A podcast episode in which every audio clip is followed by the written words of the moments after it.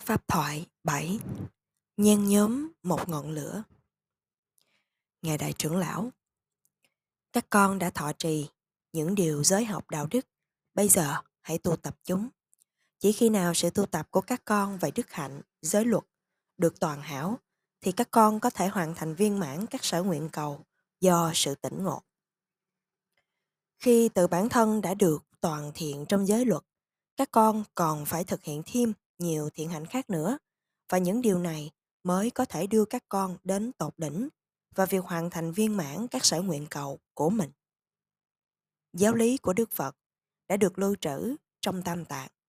Những giáo lý này được trao truyền cho bởi Đức Phật là chẳng phải chỉ để được thuyết giảng và để được nghiên cứu. Các con là những người tốt. Các con phải tu tập giáo lý với sự nỗ lực, bất dao động từ thời điểm các con tín thọ chúng nhằm để thoát khỏi sự khổ đau này. Không nên bị bối rối về giáo lý. Chúng ta không cần phải biết nhiều kỹ thuật, chỉ cần biết một. Nhưng mà chúng ta nên biết một cách rõ ràng. Nếu chúng ta thiết lập một kỹ thuật với sự nỗ lực và để loại bỏ tất cả mọi sự nghi ngờ, thế rồi suy nghĩ rằng không cần vấn hỏi bất kỳ người nào, chúng ta sẽ tìm được những câu trả lời. Hãy chọn lấy một kỹ thuật và tu tập nó một cách kiên định. Nếu như các con tập trung tâm thức của mình vào điểm chạm nhỏ, là nơi không khí tiếp xúc, các con hít thở vô và ra. Sau đó sẽ không có sự tham muốn, không có sự ác cảm hoặc sự si mê. Vì đã mất đi cả ba điều này, thì các con ngay lập tức thoát khỏi sự khổ đau. Như thế, trong một khoảnh khắc ngắn ngủi, tâm thức của các con được thuần tịnh. Bây giờ, nếu như sát na tâm thức cuối cùng của các con khởi sanh vào thời điểm này và các con đã mạng chung thì sẽ có bất cứ điều chi để phải lo hoặc sợ hãi không? Trong vô tỷ pháp, Đức Phật giải thích rằng khoảnh khắc sát na tâm thức cuối cùng có trách nhiệm quan trọng đối với tâm tục sinh. Nếu khoảnh khắc sát na tâm thức cuối cùng đã đi kèm với những trạng thái tâm sở tịnh hảo, hữu tình được tạo ra do bởi việc đó là một hữu tình hạnh phúc. Nếu như khoảnh khắc tâm sở cuối, tâm thức cuối cùng đi kèm với sự sợ hãi, tham lam hoặc ác cảm, chẳng hạn, sẽ xuất hiện một hữu tình trong cõi giới thấp kém như là một kết quả hiện bài. Không, có khoảng cách về thời gian giữa sát na tâm cuối cùng trước khi tử vong và sát na tâm đầu tiên của sự tục sanh, tái tục. Những phúc lợi dần gia bội đến các con từ việc tu tập này không chỉ kéo dài một khoảnh khắc ngắn ngủi hay là một cuộc đời. Khoảnh khắc ngắn ngủi của sự thanh tịnh sẽ mang lại những phúc lợi cho hết phần còn lại của vòng tuần hoàn sanh và tử.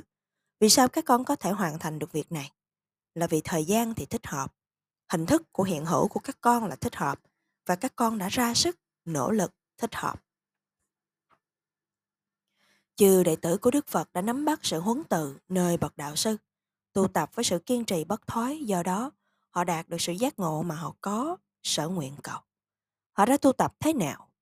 Trong cùng một khuôn phương thức y như là một người nam muốn nhen nhóm một ngọn lửa với một que lửa. Theo như trong những ngày xa xưa, họ đã cọ sát hai miếng gỗ lại với nhau, nhiệt lực tạo ra. Cuối cùng, thanh gỗ bắt đầu rực sáng lên. Như thế họ có thể nhen nhóm một nhóm lửa. Vậy thì, nếu một người nam muốn khởi động một ngọn lửa trong phương thức này và cọ sát hai miếng gỗ lại với nhau, liệu rằng ông ta điếm được một sự cọ sát, hai sự cọ sát, ba sự cọ sát vân vân hay không? Dạ thưa không, kính bạch ngài, làm như thế sẽ không được tốt lắm. Thế thì ông ta sẽ phải làm như thế nào? Ông ta sẽ phải cọ sát một cách liên tục cho đến khi ông ta có được một ngọn lửa. Đúng vậy. Khi họ muốn khởi động một ngọn lửa trong những ngày đó, điều này là con đường duy nhất để làm việc đấy. Họ phải cọ sát với sự quyết tâm mãnh liệt không có thời gian ngơi nghỉ. Bây giờ, nếu một người đã cọ sát hai miếng gỗ lại với nhau trong cùng phương thức này thì bao nhiêu lâu sẽ làm cho ngọn lửa được bắt đầu? Khi nó có đủ độ nóng thì ngọn lửa sẽ bắt đầu kính bạch ngài. Nó sẽ mất bao nhiêu thời gian? Không lâu lắm, kính bạch ngài. Không lâu. Nếu người nam này làm việc một cách quyết tâm, nó không mất nhiều thời gian. Điều đó cũng tương tự với việc tu tập tại nơi đây vậy. Các con muốn có ngọn lửa, các con biết rằng nếu các con cọ sát hai miếng gỗ này lại với nhau thì nó có thể có được nó. Bây giờ, các con điếm một cọ sát, hai cọ sát, vân vân thì sẽ trở nên một chút ít nóng và sau đó, các con nghỉ ngơi một thời gian, các con khởi động lại một ngọn lửa không? Dạ thưa không, kính bạch Ngài, được lắm. Do đó, các con lại khởi động một lần nữa, một lần nữa, hai lần, ba lần và một lần nữa nhiệt lực đã được tạo ra. Thế rồi các con lại nằm xuống một cách như lần trước một lần nữa, nghỉ ngơi một chốc lát, các con khởi động lại một ngọn lửa không? Dạ thưa không, kính bạch Ngài. Và nếu các con tiếp tục trong phương thức này trọn cả một tháng, chúng con sẽ không có được ngọn lửa. Và nếu tiếp tục trọn cả một năm, nó chỉ được ấm áp kính bạch Ngài. Nó sẽ không có ngọn lửa. Bây giờ nếu các con làm việc này trong 100 năm thì sao? Nó sẽ trở nên ấm áp kính bạch Ngài trong trường hợp đó thì không có ngọn lửa hay hai miếng gỗ này. Có ngọn lửa kính bạch Ngài nhưng sự nỗ lực và kiên trì thì không tròn đủ. Việc đó thì cũng tương tự với việc tu tập của chúng ta. Các con phải tu tập như người nhen nhóm lửa đã lọt, không có sự nghỉ ngơi. Tức là nó sẽ trở nên nóng lên, thế rồi chẳng bao lâu ngọn lửa sẽ bắt đầu. Chỉ có như thế các con sẽ có thể sử dụng được ngọn lửa theo phương thức các con mong muốn. Tất cả các con sẽ nỗ lực để hoàn thành viên mãn sở nguyện cầu của mình cho sự giác ngộ. Các con đã đạt được, đón nhận giáo lý Đức Phật. Bây giờ, các con phải tu tập để mà những nỗ lực của các con ngang bằng với những nỗ lực của các bậc trí tuệ của thời cổ xưa mà các con thành đạt được mục tiêu của họ.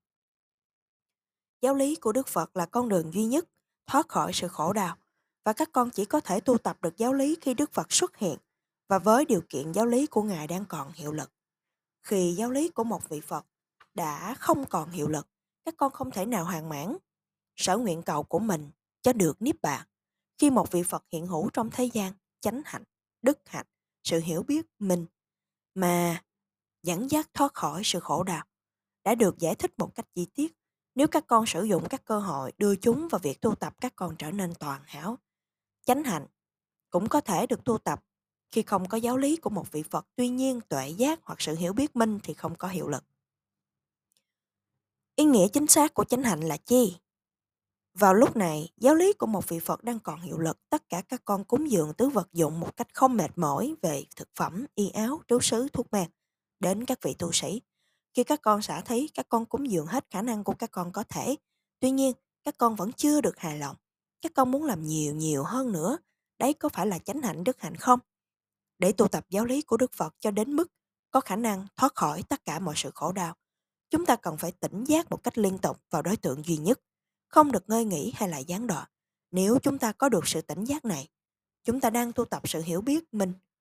Tu tập cùng lúc cả hai trong trạng thái nỗ lực toàn hảo các bậc trí tuệ thời cổ xưa đã đạt đến sự giác ngộ, đến điều mà họ đã sợ nguyện cầu. Các con có thể nghĩ rằng tốt lắm.